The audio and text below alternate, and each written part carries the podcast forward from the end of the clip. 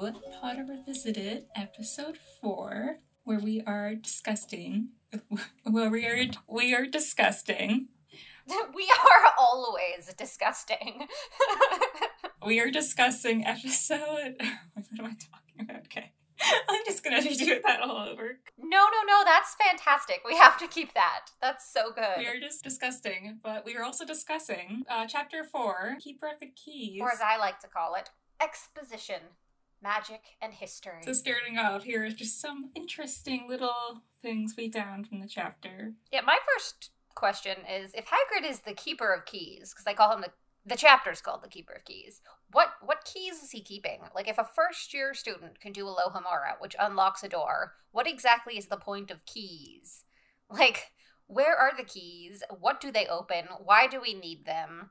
I have concerns about these keys he's keeping. I don't know what the keys are for. It's more like a guard, like, because a gamekeeper is just kind of like a gardener, and he oversees like the property. Yeah, I mean, gamekeeper is supposed to keep the animals, right? Like in proper British estates, the gamekeeper has like the hounds and the chickens and the horses, I guess. I don't know, whatever creatures Hogwarts has. Just lurking. Yeah, he's in charge of the giant squid. I mean, someone probably has to feed the giant squid. It's probably Hagrid. I feel like the giant squid probably feeds itself. I guess. Like a normal giant squid, you know, out there in the ocean eating sharks and children and algae. Well, it's just weird because it lives in a lake, but I guess when they go in the lake in the fourth book, it doesn't really seem like a lake. Maybe he eats mermaids. The merpeople? That's probably why they don't like it. I heard a theory once that, like, there's got to be some sort of portal inside the Great Lake that leads to the ocean or something to explain, A, how a giant squid got there, and B, like, how the Durmstrang ships gets through. There's just, like, a portal. So maybe the giant squid sometimes goes on ocean trips. Just portals back and forth. Just living his best life. Mm-hmm. And you have sassy Harry moment, which I live for. Oh, yeah, I love this. When Hagrid's asking Harry if he doesn't know anything about anything, and Harry's so offended, and he goes, I know some things, maths and stuff. He's just such an absolute 11-year-old boy in that moment. I thought it was crazy that Uncle Vernon, like, gets a rifle, because that was what the package was in the last chapter, was this rifle. And I was like, what are the gun laws in the UK? Because I'm assuming it's kind of like in Canada, where we don't really have guns. And I'm just like, does it show how much Vernon's kind of, like, losing his marbles because he just got this gun? Yeah, or like, what was he planning to do? Shoot the owls that deliver it? But it's a rifle. Maybe rifles in, like, small towns in the UK, it's like if you have a hunting license sort of situation, you're allowed to have a rifle because that's like a hunting gun. Maybe, I don't know. Or it could be illegal. Or maybe he got it off, like, from a pub. I feel like pubs always have, like, a rifle behind the... Well, it said that this man gave it to him at the end of the last chapter. Yeah.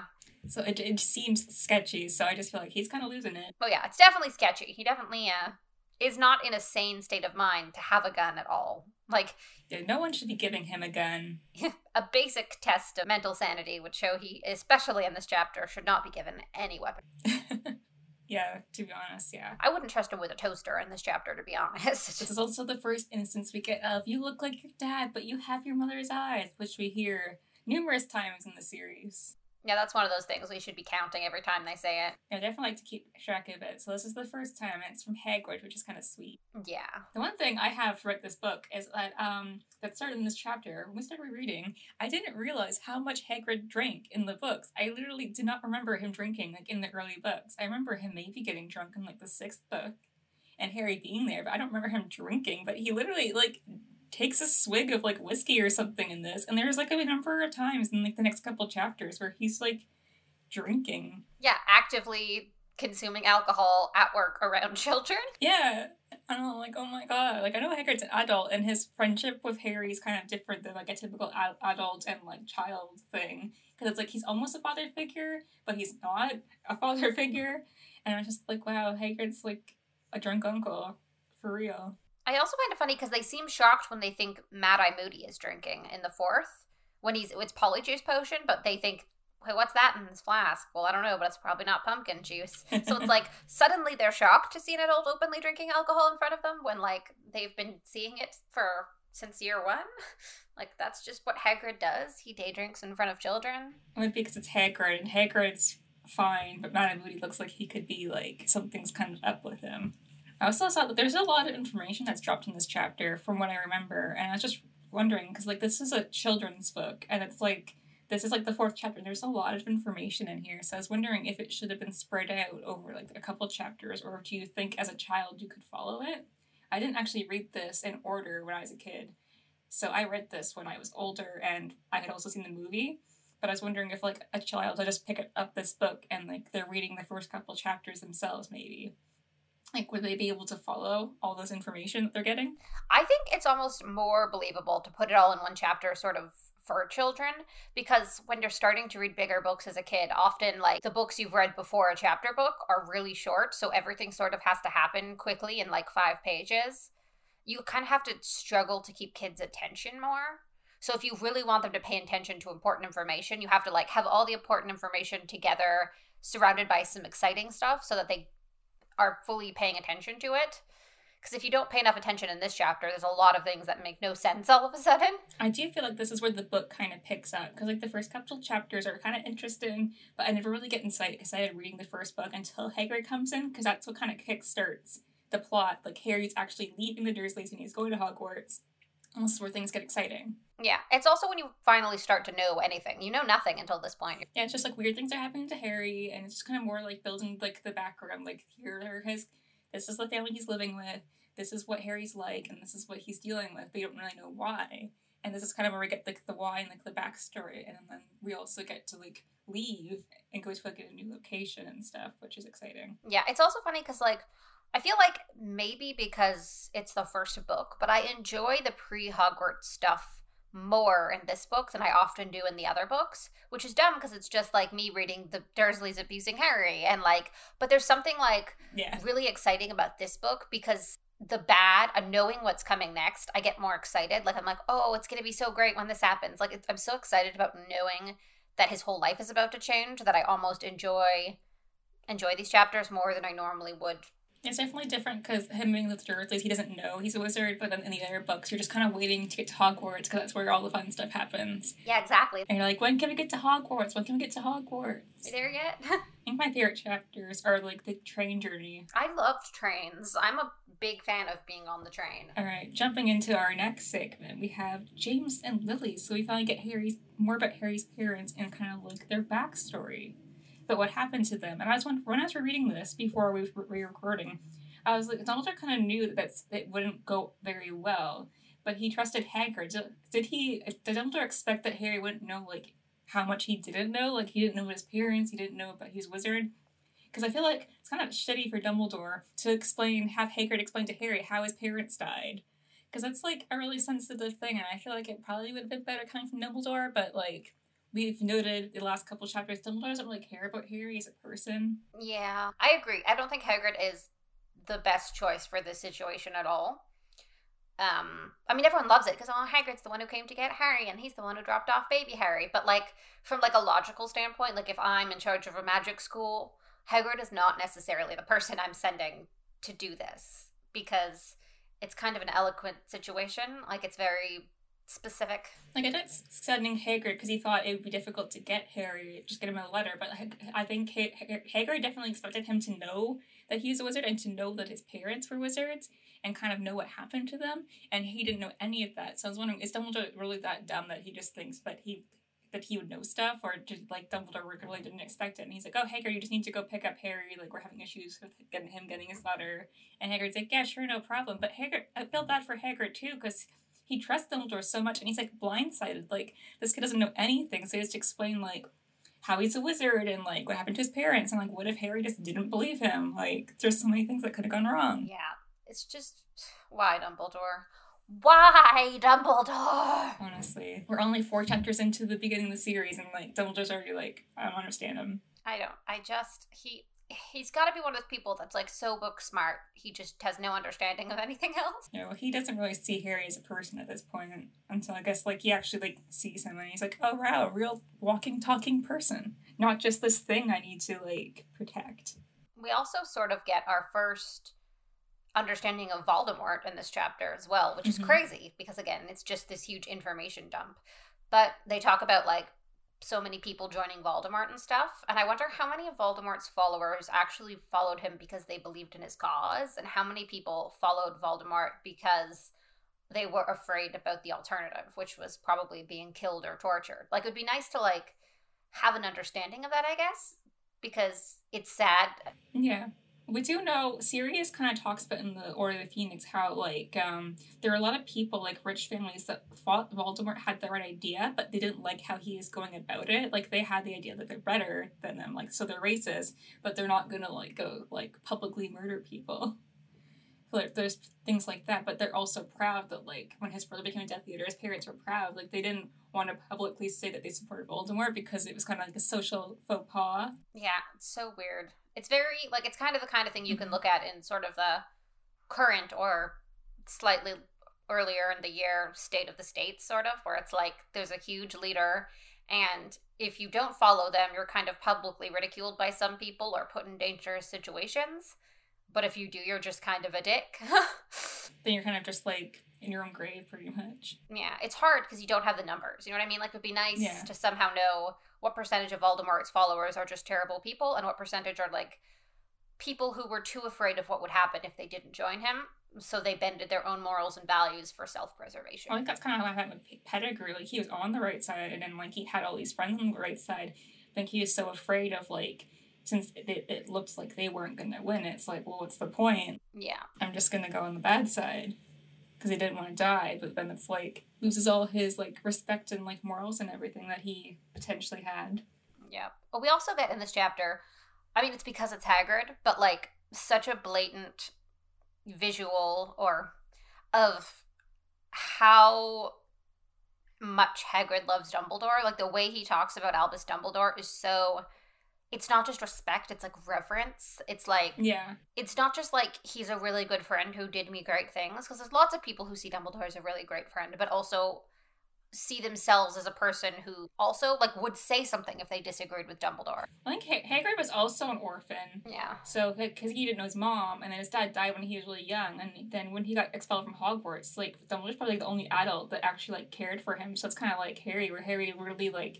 Hagrid's only a father figure, but he definitely holds Hagrid, a lot of respect for Hagrid, despite everything about Hagrid. I just think maybe because of Dumbledore knows that Hagrid's so loyal to him and so willing to do anything for him without question, I think maybe that's part of why he chose to send Hagrid, is because he's sort of priming Harry already to think of Dumbledore as the greatest person in the world, because that's what Hagrid's going to tell him, or how Hagrid's going to refer to him. Yep, Dumbledore is a manipulative guy. So manipulative. Like puppets on a string.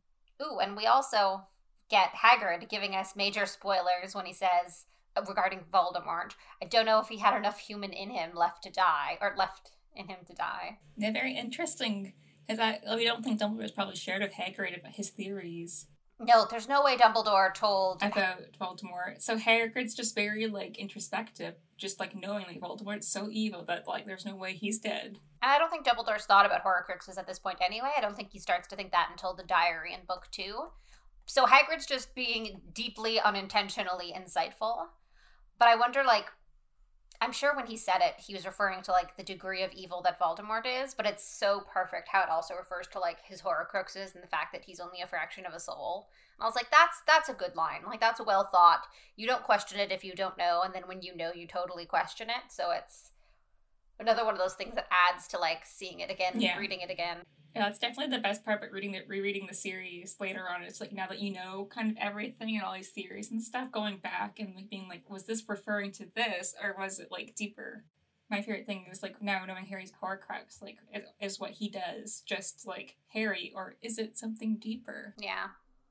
I also, regarding, like, the fact that this is when Harry finally actually learns about his parents, think the Dursleys are so lucky that as soon as Harry knows the truth, he leaves. Like, because it gives him a whole year for his, like, anger at them to simmer down before they're alone with him. Because if, like, I'm a young magical boy and I just found out that these assholes lied to me my whole life about my parents, like, I would be furious, you know? They got really, really lucky that after him finding out his whole life was a lie, he didn't stick around with them right afterward. Yeah, in this chapter, we really find, like, Petunia's jealousy was, like, out of control here. So I was wondering, is she just really petty? who didn't grow up, or was it like, was there more to how she and Lily were raised and how she was treated? That, like, is there truth to that? Because she definitely seems like growing up it was all about Lily, and she was kind of like casted aside, and she's the only one that saw it, like, this is weird. But we know later on that she actually wanted to be included in the Wizarding World, and she just couldn't. So she, consumed with jealousy, she, like, her and Lily's relationship was kind of fractured. Yeah, it's so much information in one chapter, but it's interesting. I feel like Petunia just would have been jealous no matter what, kind of, just because when one of your children is away at school, like living at school, you're going to get all your parents' attention pretty much, you know, because the other sibling isn't there. So it's not like she's entirely starved for affection from her parents. Like, sure, they'll probably talk about Lily a lot, but she's the one who gets to have them take her for ice cream and braid her hair and, you know? Yeah, assuming if they did that, but if not, like, it's like, did she just internalize all these, like, things that Lily got to do, and then it's just the fact that she was excluded, so then she just, like, did all these things to make her feel better, like, so she does everything the proper way, like, she's all about being proper and, like, the best and stuff, and then she just kind of, like, to make herself feel better, she's like, well, Lily's, like, a freak, and it's weird, and, like, I don't want to be a part of that anyway.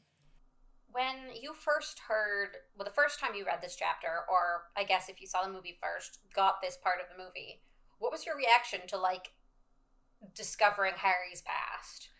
Like, were you heartbroken? Were you curious? Were you excited? Were you... I don't know, because, like, when did the movie come out? It was probably, like, 2002 or something, so I was probably really young, and I don't think I really, like, I don't know if I really had a reaction because I was a kid, so you don't really think about stuff, especially because I had a really good family. I don't know what it's like to be, like, ostracized at that point in my life. If that's not coming back, I can definitely feel like if you've been lied to or just, like, had something that shifted your entire perspective of something. As an adult, you can go back and, like, think about, like, how Harry feels and everything and how, like, crazy it is. Yeah, I think for me, I was just really excited the first time I got that kind of backstory because it was the first time the world in the book got bigger. Like, when you the first two chapters, the world is just Harry and the Dursleys to you in this book, you know? And it sort of expanded in that way. It expands so much when you hear that story that I feel like as a child I was so distracted by, like, there's a whole bunch of wizards out there. I know there's a big bad evil wizard. And, like, I was so excited by the world expansion happening so suddenly, I almost didn't have time to reflect on how sad and traumatic the actual story of James and Lily is. Yeah. I guess especially looking back, because the movies didn't really reflect this, but, like, going by, like, the timeline, the rough timeline of Harry Potter, like, James and Lily were really young. Like, they were 21. Oh, my God. Which is kind of crazy. I mean, they do reference that they're married, because I think that's, like, the old English proper way, because, like, I showed this in the 90s, so it's like, oh, they're married, don't worry, they're married, just so you know. They're married. But yeah, you think, because in the movies the actors are a lot older, so, like, even, like, I know I love, like, who played Sirius and played Remus and everything with the, and, like, Alan Rickman obviously, but awfully they were a lot older than they would have been, and I think if they ever redo the series, like, showing how young they were is more of, like, more accurately, it would be, like, it shows how, like, sad it was. Like, they died so young. Yeah. I'm kind of fine with Snape being played by someone older because I feel like he's probably so tired. Like, sometimes I look at him and I'm like, this actor, Alan Rickman there, he's, like, 60 or in his 50s early on. And I'm like, that could be a very, very tired 35-year-old man. Yeah, maybe. He's seen some stuff. So tired. Okay, I can definitely see Sirius being played like him, but, like, Gary Oldman was good too, because Sirius definitely, like, it being an Azkaban probably aged him a lot too. I mean, I guess when you think about it, the other one is Lupin, and he's supposed to look frail and sickly because of the werewolf situation. So maybe, like, in that particular sense, the ages aren't terrible in the actors because they just cast older to get across the scars of war and the tiredness and their wisdom beyond their years. Because, like, there's no way 21-year-old me is doing any of the things that 21-year-old them did. Like, it's just not happening. No, not even 27-year-old me. Yeah, I'm 26, and I'm like, gee, I don't know about this whole fighting. I mean, I'd probably fight Voldemort because he's such a dick, but some of the other things they do, I'm like, that's too wise, that's too carefully thought out, that's not how people in their 20s act. Just them having a full-time job in their 20s, I mean, like... Oh my God, a full-time job. probably having benefits too. Like, that's the dream. It's unfair. It's unreal. The house. They have a house. You're having a house. Can't relate. I really hope it wasn't a rental, because Voldemort just destroyed that place. Like, I hope they had rental insurance if that was a rental. No, I thought James was like, all this money came from the hair potion.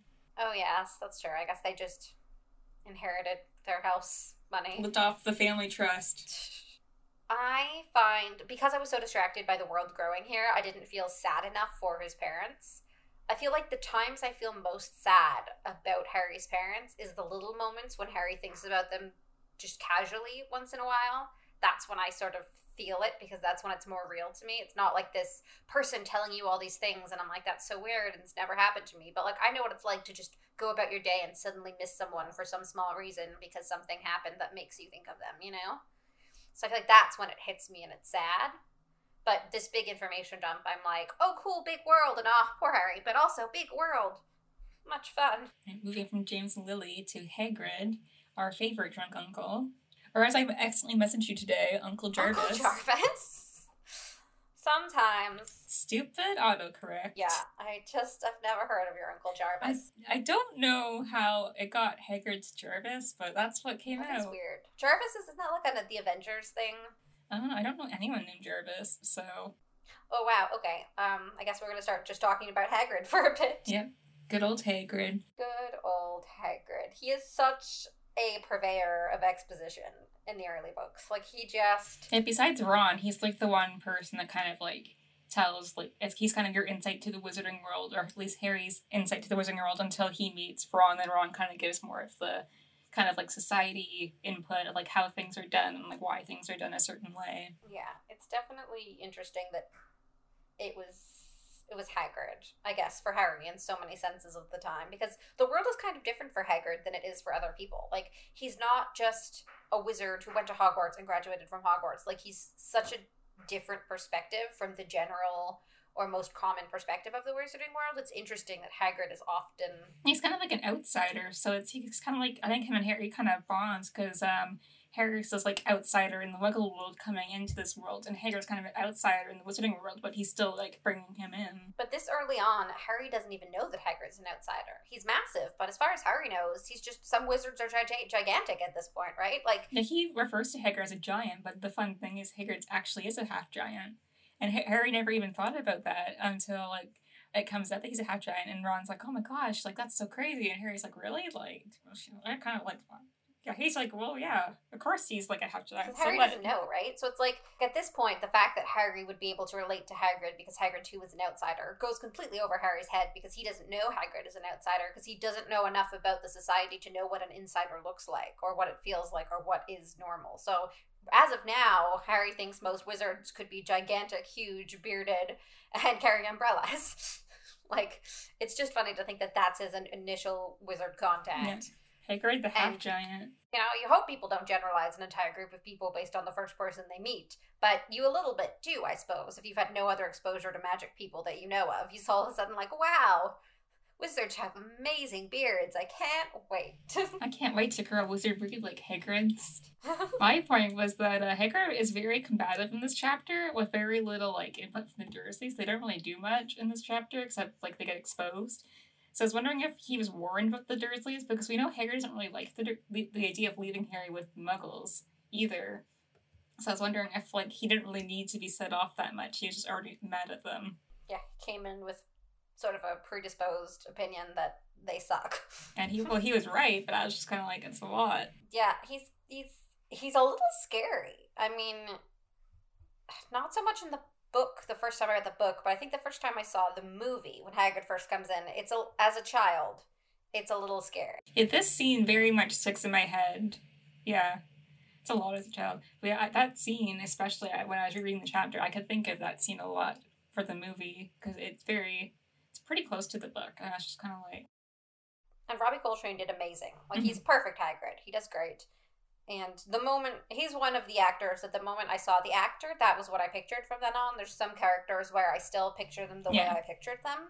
But him, I think, whatever I pictured before wasn't as good as what he ended up being. So I'm like, this is the Hagrid I want. I'll take this one. I was wondering if Hagrid was naive of, like, or maybe Dumbledore too, to expect Harry to know about Hogwarts, because I'm like, did they really expect the Dursleys to tell them? I think it's more in Dumbledore, I guess, because he's the one that left the note and stuff, and he kind of had a relationship with Petunia because she wrote him that letter. But like, I'm like, did you really expect? No one checked in on him either, so how would you know? You just kind of assumed for like 10 years that the Dursleys would kind of like take care of it, and you're so surprised when they didn't take care of it, really?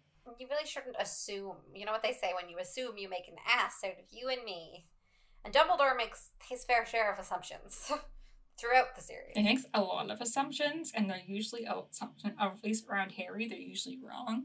Maybe he just can't grasp certain, like, things in, like, a practical way. Like, he can see them theoretically, but he can't actually grasp the idea of people being the way the Dursleys are, like, because of the world he's from and the person he is. He just can't wrap his mind around why the Dursleys wouldn't tell someone about Harry. Well, he's like, of course they'll tell him.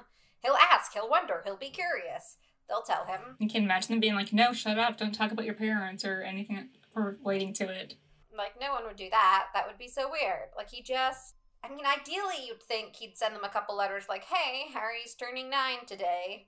Yeah, like, checking in. Yeah. But no one checked in on him for 10 years. I'm like, we know that because if they checked in, they would have, Harry would have known more because they're so afraid of the wizards. If Dumbledore sent an angry letter being like, at this point, Harry Potter should know about his parents and that he's a wizard, sincerely, Albus Dumbledore, like, they might think for a minute, maybe we'll just pretend that we told Harry and tell Dumbledore we did, but they're so afraid of wizards and magic. They don't know if he can tell if they're lying. So I think they would have told Harry more, or at least Harry would have had more understanding of the world if anyone had done the least bit of effort into trying to get the Dursleys to tell him. Dumbledore had done anything. Literally anything.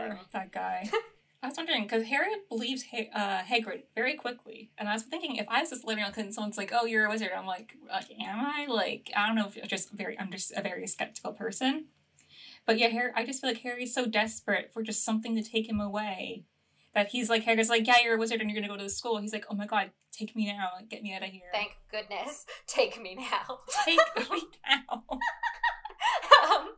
No, but I think it's when you're a kid, you're quicker to believe things just because you're a kid, but also he needed something. Like, he sort of had nothing to believe in up until this point in his life. It was so dreary and there seemed like there was no light at the end of the tunnel. He needed something so badly that as soon as he was given something to grab onto and hold onto, that was like hope. He was like, yes, finally this, I'll take it. Because there's a few times in like the first few chapters where he kind of thinks it's a dream, or he's like, this can't be real, or it's a mistake. So he just is not used to good things happening to him. Because I think the next chapter he thinks it was a dream he had. And then I know before he gets sorted, he thinks, oh, maybe it was a mistake. Yeah. And I'll have to go home. And it's just kind of like, oh, he has nothing good in his life, that he just thinks anything that good happens to him. It's like, it's not real. But I think even kids who do have perfectly average lives that aren't abused at home and do have families that love them still dream for some magical, whimsical other world, for someone to come and tell them that they're special and that there's a whole other world out there that they get to be a part of. Like, everyone wants that kind of, right? To be told, like, I'm special. There's more than this and you're special. And so it's kind of like, even if he believes it really quickly because he needs something, but 11-year-old me probably would have believed it pretty quickly too. I'd have been like, this makes so much sense. Finally. Mm-hmm. Take me to the school where they don't do math. Yeah, honestly. I was wondering, because, like, Hagrid does magic, so it's kind of like, how does he do magic? I know it's assumed, Harry assumes that, like, his wand and his umbrella, but I always assumed, like, once you were expelled or, like, you're being expelled from the wizarding world, they, like, take your wand. I wonder how they got the pieces back, because I feel like once, like, you're kind of expelled, you can't use a wand. They would take it to prevent this from happening. So I wonder if Dumbledore intervened and, like, got him his wand. What I think is they probably snapped Hagrid's wand in half, because I feel like that's the thing. Well, yeah, he does reference that they did snap his wand. But, like with... Well, if Dumbledore already had the Elder Wand at that point, perhaps Dumbledore fixed it, because we know the Elder Wand can fix wands. That's true. So he fixed Hagrid's wand, but not to the full extent.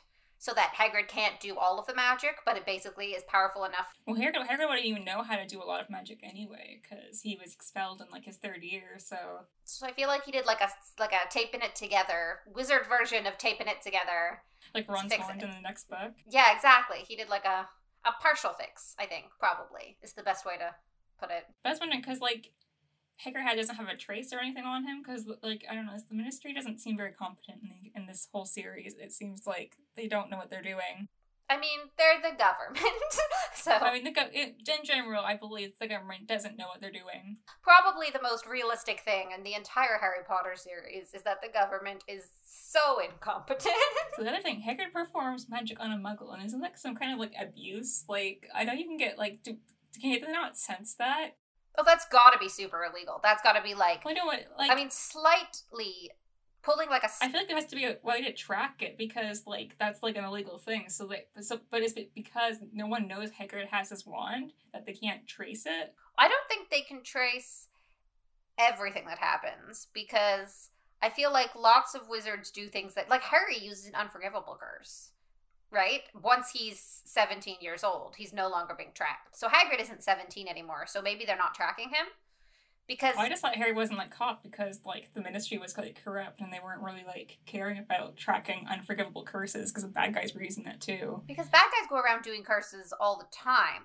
So I feel like the Ministry can't track everyone. Like, that's got to be illegal. Like, maybe there's a weird NSA branch of the Ministry that, like, spies on wizards they have no justifiable reason to spy on. But I feel like they can't track every spell done by every wand of every wizard at all times. I feel like it's the underage wizards and maybe, like, wizard parole. Like, if you're out on wizard parole, they can track what spells you've done.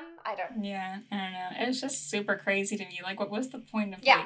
Because I know it's funny, like, in the book, as a kid, you're finally like, oh, that's so fun to give a pig's tail, but now I'm kind of like, ooh, that's kind of, like... That's horrifying. He has to have that surgically removed. Like, that's kind of crazy, Like, I get that you were just trying to show up the parents and stuff, but did you, like, Dudley didn't, like, I know Dudley's, like, kind of awful kid, but he didn't really do anything. He's also an 11-year-old. All 11-year-olds are awful. Yeah, and he's also the same age, and I'm just kind of like, yeah, but as when I read this as a kid, I was probably like, yeah, like, show up the Dursleys, like, they deserve it, but now I'm kind of like, yeah, they're awful human beings, but I'm like, but, like, Dudley didn't really do anything. It was, like, the Dursleys. I think it's fine that he did that to Dudley. I mean, not magically. Like, I think he would get jail time if any wizard had witnessed it and reported him.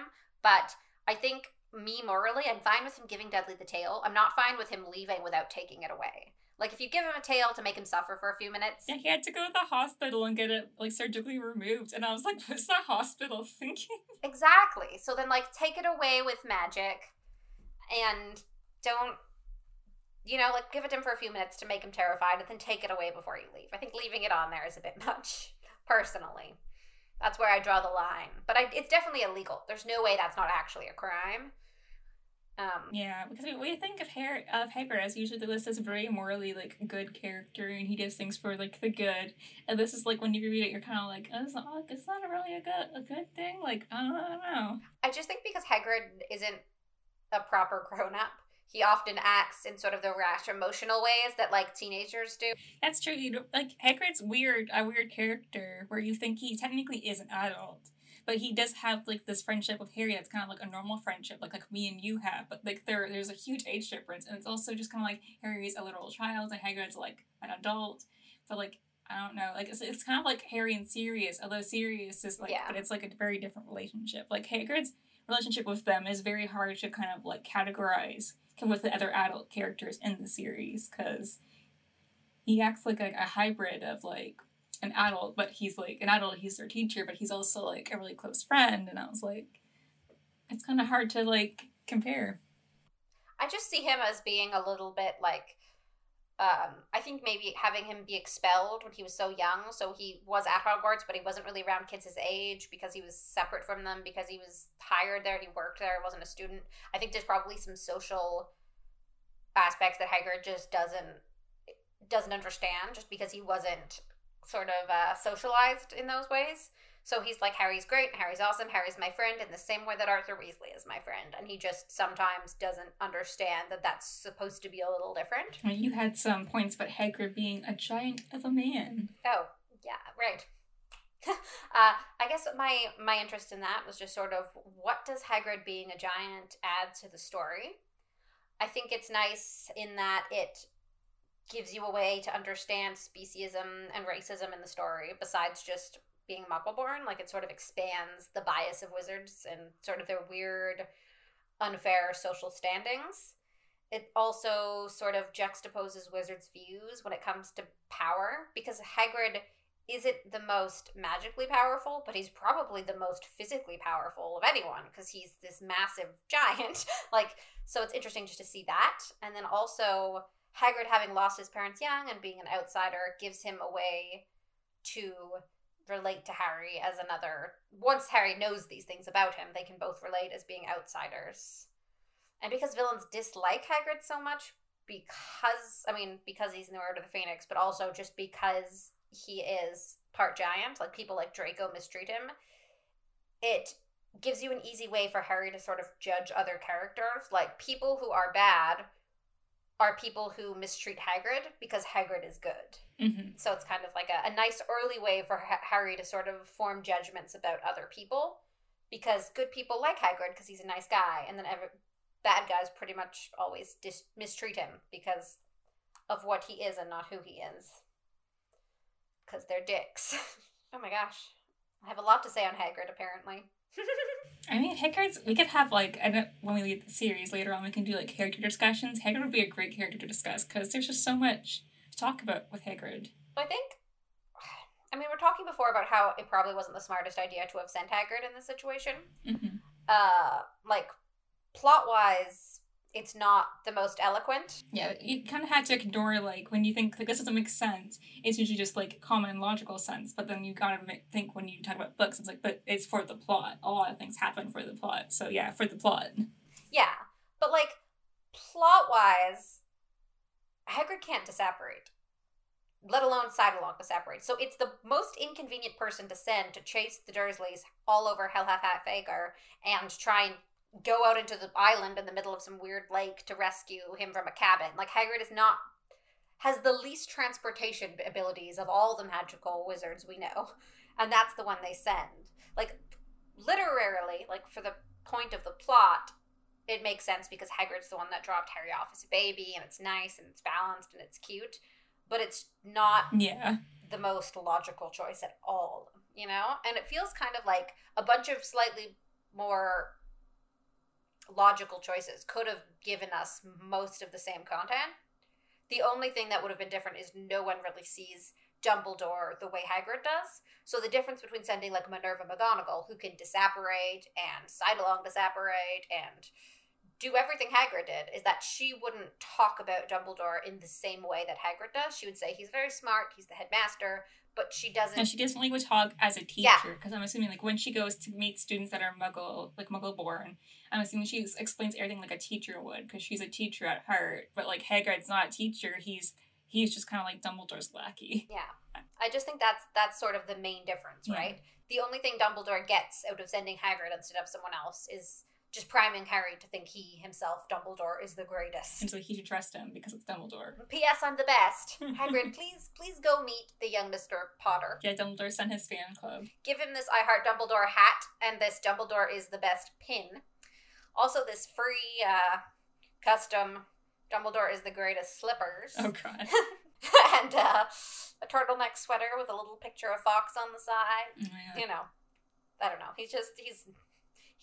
Clearly that's the only reason, for me anyway, that sending Hagrid makes more sense than sending anyone else, is literally just how he will present the idea of Dumbledore to Harry Potter. Yeah, I can definitely see that, because we know that, like, all the teachers respect Dumbledore, but Minerva does question him a few times in the series. Like, she's like, I know you're, like, you're great, but, like, why would you do this? Yeah, exactly. So, like, definitely, I feel like when she meets Hermione, because Hermione mentions that Professor McGonagall came to her house to explain, like, her letter to her parents, and I kind of questioned, I think, later, a couple episodes ago, like, why didn't another teacher come and explain it to Harry for the Dursleys, because, like, technically they are his guardians, so they're, like, his parents. but it's because Dumbledore wanted his fan club to, like, go meet him. He was like, priority number one, Harry Potter must love me, respect me, admire me, unconditionally. Priority number two, yeah, your parents are dead and you're magic. Like. Priority number three, oh, you're alive. Cool. Oh, good news. They didn't starve you to death. They just starved you to malnourishment. So, job well done. Pat on the back, Dumbledore. Great job, Dumbledore. Once again, Dumbledore, you the man. Oh, God. Oh, God. You also had a point that they sent Hagrid because he's the most physically intimidating. So, yeah, I would seem like if they sent McGonagall or someone, like, the Dursleys, like, I feel like Vernon might have been more, like, verbally abusive or like more in her face than he would Hagrid, because Hagrid is, I mean, I feel like the Dursleys might be a bit scared because they're wizards, but I feel like he's worked so hard to like keep the wizarding stuff out. And we know that Vernon kind of lost his marbles at this point. I feel like he would have been a bit more like intimidating, but because Hagrid obviously could take him physically, but he also has magic, he's like he can't compete in any way. I feel like the physical stature of Hagrid makes him scary initially, and then when he does the magic, he's as scary as anyone else. But I think any other professor that Dumbledore might have sent might not be as intimidating the moment they walk through the door, but they do one quick spell or anything, and the Muggles know what's up, and they shut up, and they're afraid, yeah. You know? Hagrid maybe gets Dumbledore 1 second or a few seconds earlier fear out of the Dursleys, or compliance out of the Dursleys, but I think those seconds don't mean a lot in the end, especially given that Harry's history could have been told to him slightly more eloquently, and again, he wouldn't have had to take a weird boat. Like, yeah. Why did Harry take the weird boat? Because Dumbledore wanted to make sure Harry knew Dumbledore's the best. Gotta recruit people for the Dumbledore fan club. Literally Dumbledore's army. Day one, oh, I want Harry Potter to make an army all about me. One day, he'll make me proud, and then die. The end. We just eviscerate Dumbledore. We are. I mean, we're not a part of the Dumbledore fan club. I mean, let's just say that. Yeah, not really. Yeah. Mm-mm. I mean, like, I'm not saying our podcast is a roast of Albus Dumbledore, but it could be. But I am saying that we're gonna have to call one of our chapters the Albus Dumbledore roast, and just we'll have a roast where we talk about just roasting Dumbledore, pretty much. Just roast. We'll do roast day. We could do that. There's some characters I would love to talk about, mostly the gray characters that kind of no one likes, but Dumbledore's like a different level. Hey, don't you? Nobody likes Severus Snape. I like Severus Snape.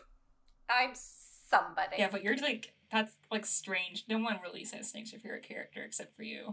There's other people. There's more out there. Hey, people out there who like Snape, comment. Like and subscribe. And I will question your life choices. Thumbs up for Severus Snape and his morally gray and entirely majestic flowing locks. Ew, his greasy locks. I know. And on that note, let's end this. We will be back again to discuss Chapter 5 of Philosopher's Stone, Diagon Alley. If you have any thoughts on today's episode, or you would like to share your thoughts or theories on future chapters of Philosopher's Stone, feel free to email us at podrevisitedpodcast@gmail.com. You can also reach us across social media at podrevisited. Thank you so much for listening, and we hope to see you again. Bye!